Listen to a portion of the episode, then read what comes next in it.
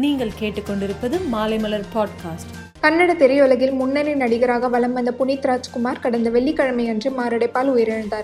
இவரது உடல் ஞாயிற்றுக்கிழமை அரசு மரியாதையுடன் நல்லடக்கம் செய்யப்பட்டது. அதன் பின் நடிகர்கள் பிரபு சிவகார்த்திகேயன் விஜய் சேதுபதி உள்ளிட்ட பலர் புனித் ராஜ்குமார் சமாதியில் அஞ்சலி செலுத்தினார்கள். இந்நிலையில் நடிகர் சூர்யா புனித் ராஜ்குமார் சமாதியில் கல்கலங்கி அஞ்சலி செலுத்தியிருக்கிறார். மேலும் குடும்பத்தினருக்கு ஆழ்ந்த இரங்கலையும் தெரிவித்திருக்கிறார்.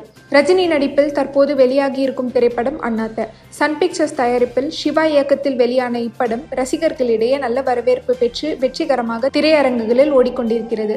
இந்நிலையில் அண்ணாத்த திரைப்படம் தியேட்டரில் வெளியான சில மணி நேரத்திலேயே Tamil Rockers movie rules Telegram உள்ளிட்ட இணையதளங்களில் படம் திருட்டுத்தனமாக வெளியாகியிருக்கிறது. பல வெற்றி படங்களை இயக்கிய செல்வராகவன் தற்போது நடிகராக சாணி காகிதம் படத்தில் நடித்து வருகிறார். இப்படத்தின் படப்பிடிப்புகள் முடிந்து பின்னணி வேலைகள் நடைபெற்று வருகிறது. தற்போது இந்த படத்தில் இசையமைப்பாளராக சாம்சியஸ் இணைந்துள்ளதாக படக்குழுவினர் அறிவித்துள்ளனர். சமீபத்தில் நடந்த தீபாவளி விழாவில் பேசிய எஸ். ஏ. சந்திரசேகர் என் மகன் விஜய்க்கு நான் வெறும் ஒரு ஒத்தையடி பாதையை தான் போட்டுக் கொடுத்தேன். இன்று எட்டு வழி சாலை அளவிற்கு அவர் உயர்ந்திருக்கிறார் என்றால் அவரின் உண்மையான உழைப்புதான் காரணம் என்று பேசியிருக்கிறார்.